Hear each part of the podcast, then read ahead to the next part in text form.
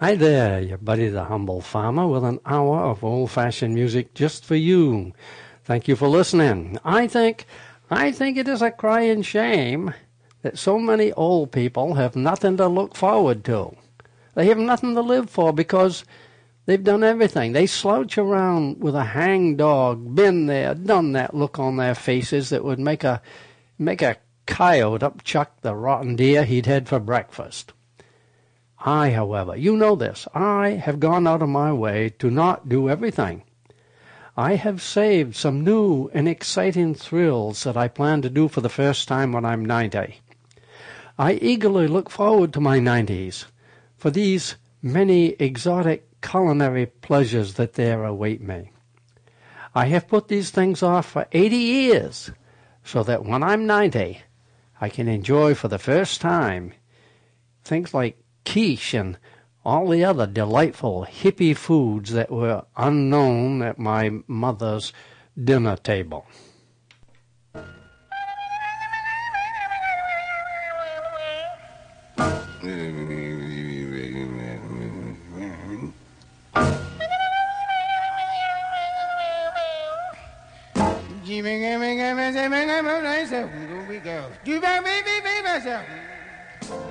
Hi there, this is Clark Terry here, reminding you to pull your bearskins a little closer to the fire. That's it. now you're talking. Hey. Ah, watch out for those snapping sparks. Everybody cozy? Now the good news is that you're in time for the humble farmer. You've worked hard all day, and you deserve to relax now. So stay right there and listen to the best of this kind of music.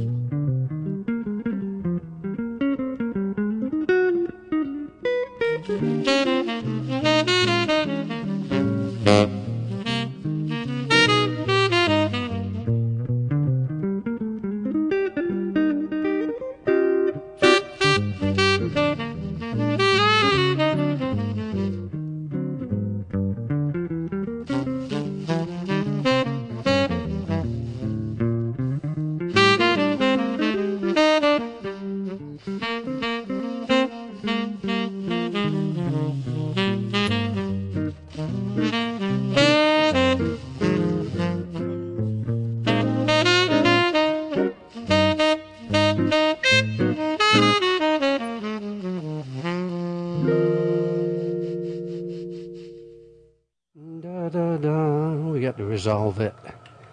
Oh, let me turn the fan off. We don't want that going here. Old people, you know this, old people don't know much of anything. And of course, I'm speaking for myself. But I am old, which means that I am still easily amazed by the way young people think. Back when I was a kid, we were getting a hundred dollars a month for being in the Coast Guard, serving in the military, hundred dollars a month. Imagine how you'd feel if your boss suddenly tripled your present salary. Well, that's the way we knew we'd feel when we got out of teachers' college, because teachers were getting almost $300 a month.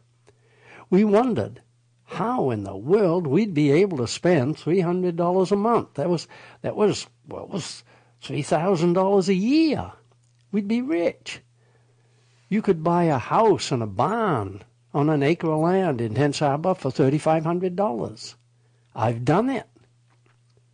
One day, I was walking down that little side street in Camden. You know the one that leads down to the public landing, goes down the slope there. I was walking down there when a very tall boy said to me, Hey, you're the humble farmer. I listen to you on the radio. Well, we, we talked to this and that until the inevitable topic of going south for the winter came up. He was going south for the winter. To Florida? No, the Caribbean, a Caribbean. Say it any way you want. He was going to cook on a boat. Good duty. Now, I suppose you're willing to do it for next to nothing, you know. Just have a room and meals down there where it's warm. Oh, no. The pay is quite good. Well, what do you call good? Oh, eight hundred to a thousand a week.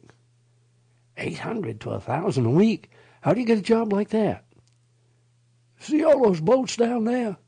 And he pointed at the yachts moored over on the other side of Camden Harbor. You just, well, you just walk alongside and you ask if they need a chef. I'm a chef. I studied how to be a chef.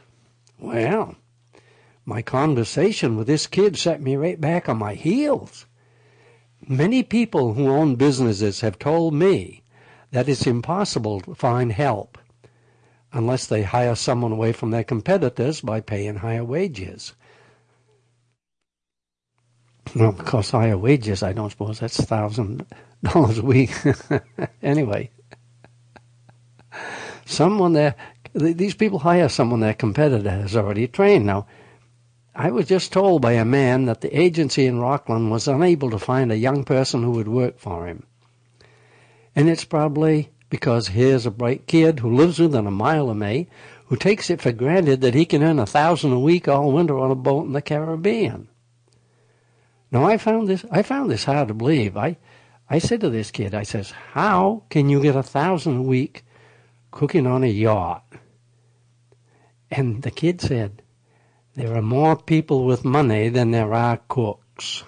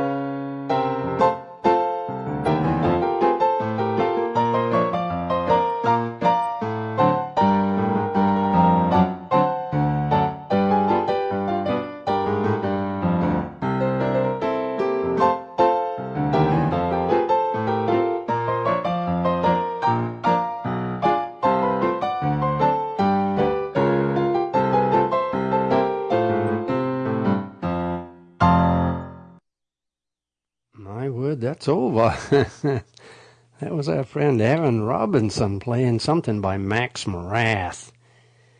You might know that Aaron Robinson lives up in Alna or Head Tide, one of them places that you can't get to from here. He comes out of the jungles every once in a while, comes down my house and plays on a couple of my pianos.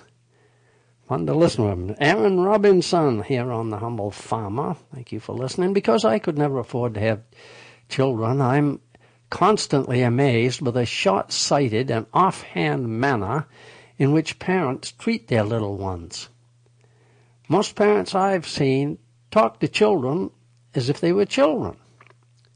If I had a child, I would employ linguistic constructs conducive to the child's social development and economic advancement. I once read, I've told you this before, I once read that an anxious hostess who scalded a five-year-old Aldous Huxley with tea inquired as to his condition. This and the five-year-old Aldous Huxley reportedly replied, Madam, the pain has somewhat abated. Now, wouldn't even a below average child quickly absorb the language employed by his parents? Another thing I don't understand is the games children are encouraged to play. Listen to this. My wife is teaching a grandchild to play cribbage. Cribbage. Wouldn't you think grandparents would teach the child to count cards so the child would be able to support us in our old age?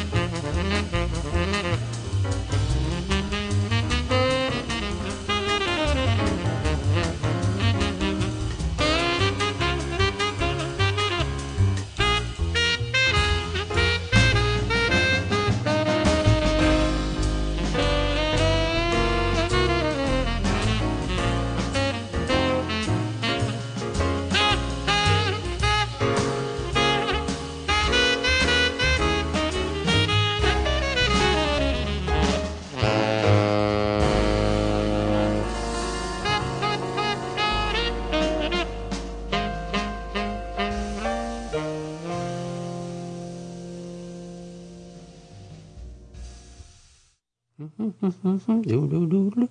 Scott Hamilton here on The Humble Farmer. Where, with any luck at all, you can hear me playing old-fashioned music just for you every week at this time. Thank you for listening. I am The Humble Farmer at gmail.com. I'd love to hear from you. I'd like know what you're doing right this very minute. And I don't know how many pair of reading glasses I lost last summer. Every time I bend over to pick rhubarb, glasses fall out of my pocket when I'm not looking. I don't see them again till I run over them with a lawnmower in the fall. And I noticed one day that I was wearing a shirt with a fold over tab of cloth on it and a button on the pocket. So the glasses couldn't fall out, which made me think that all I have to do is all I have to do is put a safety pin on my shirt pocket when I get up in the morning.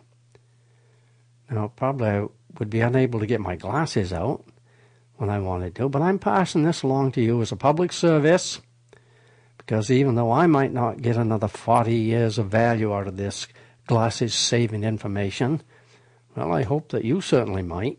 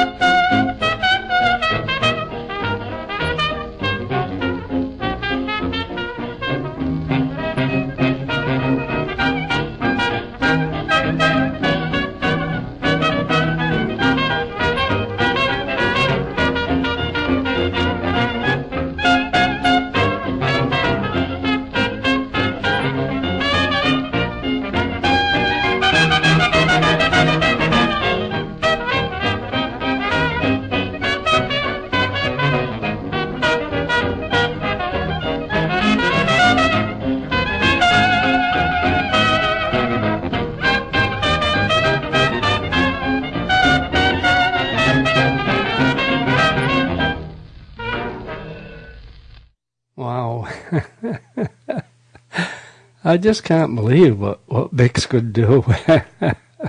just blowing the same note over and over. Wow. I've heard that hundreds of times and it's still breathtaking. Mm, you know, some people can't do what they want to do. Some people that might like to play can't do it. We went to an open house. My wife Marcia, the almost perfect woman, was right in her glory is there's nothing my wife enjoys more than meeting new people, enjoys meeting you.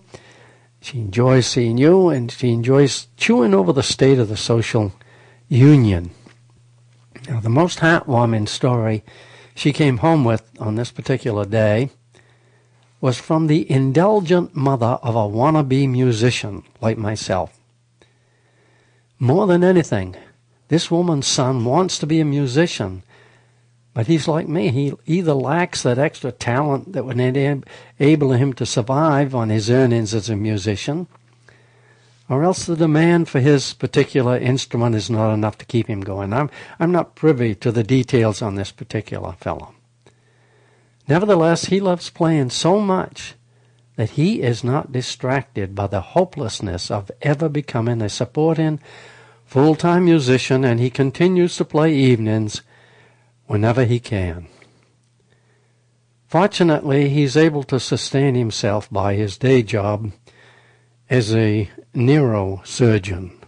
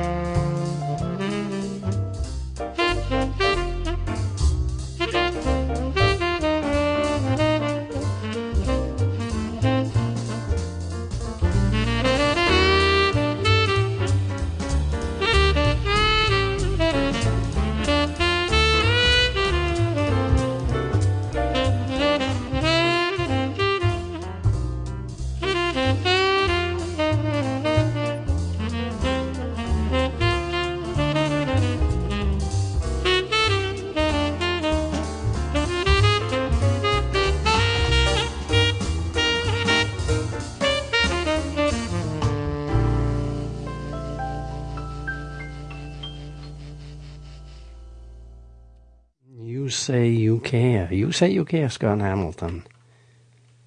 Here on The Humble Farmer. This week celebrating my 39th year of making radio programs just for you. 39 years this week we've been making the Humble Farmer radio program. I remember I remember making the first one. I was I was scared. I think it was Janice Gray was working the buttons for me up there in Orono. Used to drive all the way to Orono to make this program. Who would have known the technology we'd have today to do it? Anyway, I am thehumblefarmer at gmail.com. Love to hear from you. And here's something my Luddite friend Cochise, you might remember me getting letters from Cochise. Cochise calls me up about every year and tells me what he's doing. Cochise lives way north of Kingfield. And Cochise was one of my faithful listeners many, many years. And Cochise said to me one day, when they can teach a kid how to split a cord of wood on a computer, I'll get one. Cochise says Cochise says he could be a judge. He says to be a good judge, you should have some experience on the other side of the bench.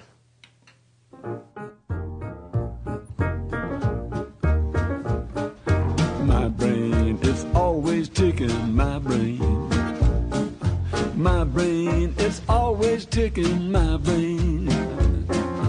My brain is always ticking long as I am live and kicking my brain. Cool little cluster, that's my brain.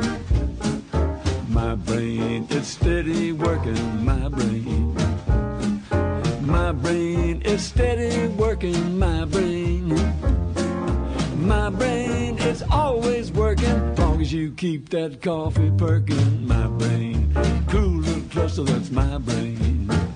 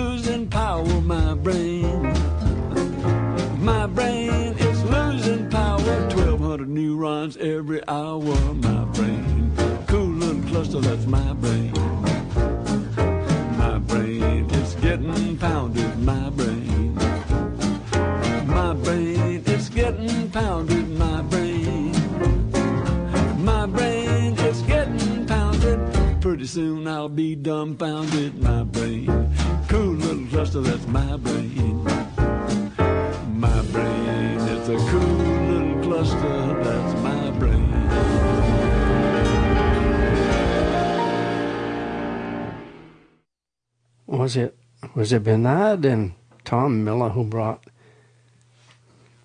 Mose Allison into the Bayview Street garage to play?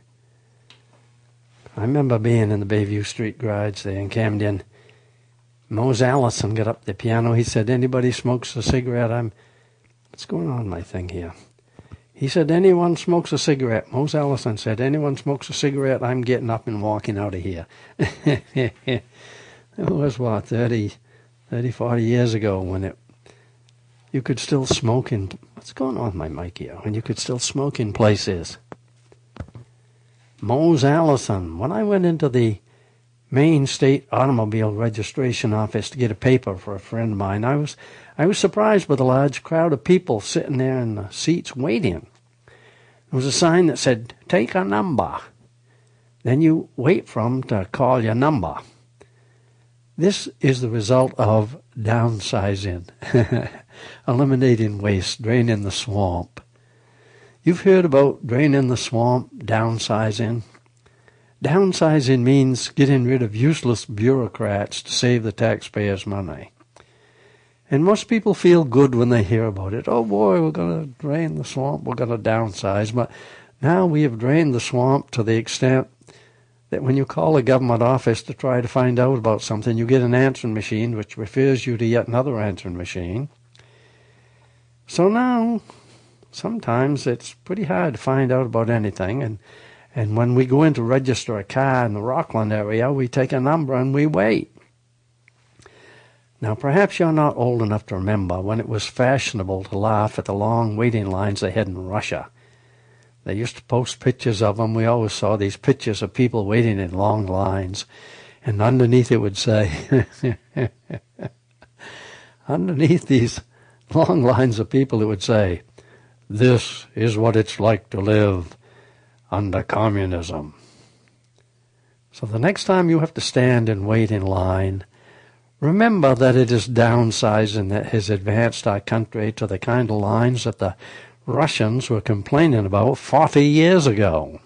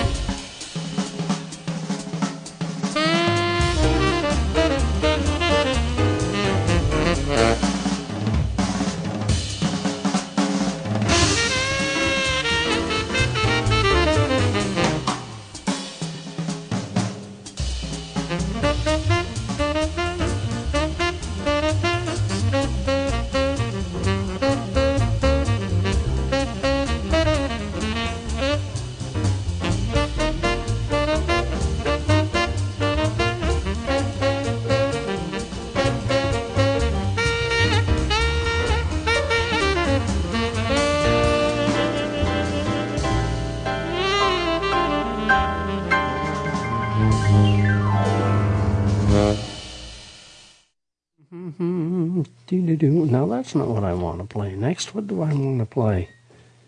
Get the wrong thing queued up here. I want number one is what I want. There we are. Scott Hamilton be here on the Humble Farm. Oh, it's time to thank you for listening. You know, with any luck and all, you can hear me playing old-fashioned music just for you every week at this time, right here on your favorite radio station. Thank you for listening.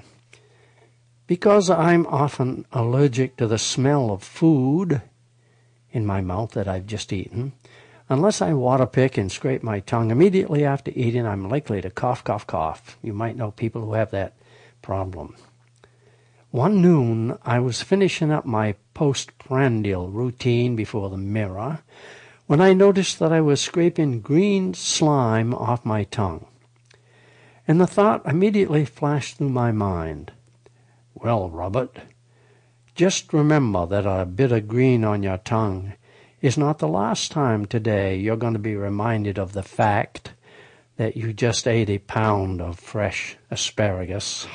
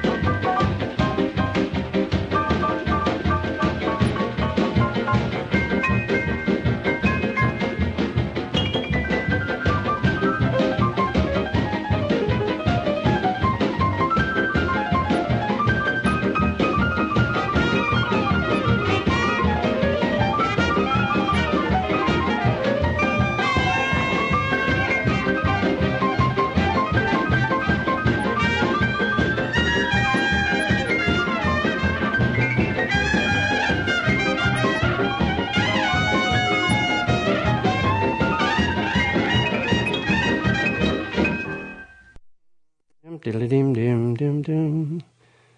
Dum, dum, dum, dum. There it is, right there.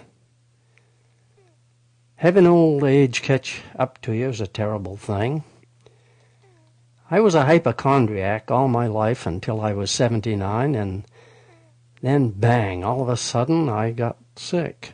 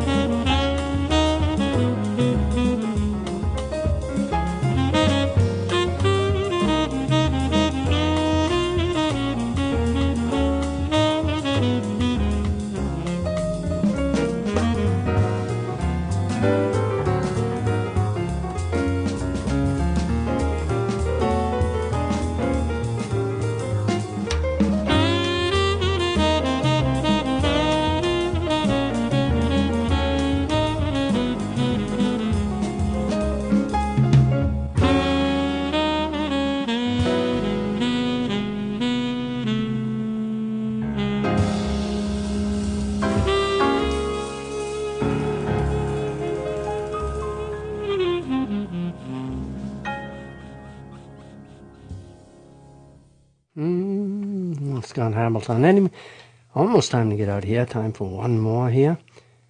Anyone who lives in Maine knows that there are two basic schools of thought when it comes to putting on your sweater.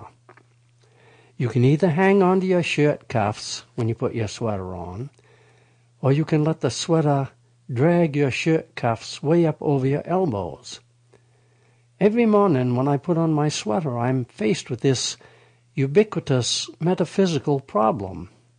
Should I cast my lot with the cuff holders, or should I join those who don't mind their shirt cuffs pulled up above the elbow?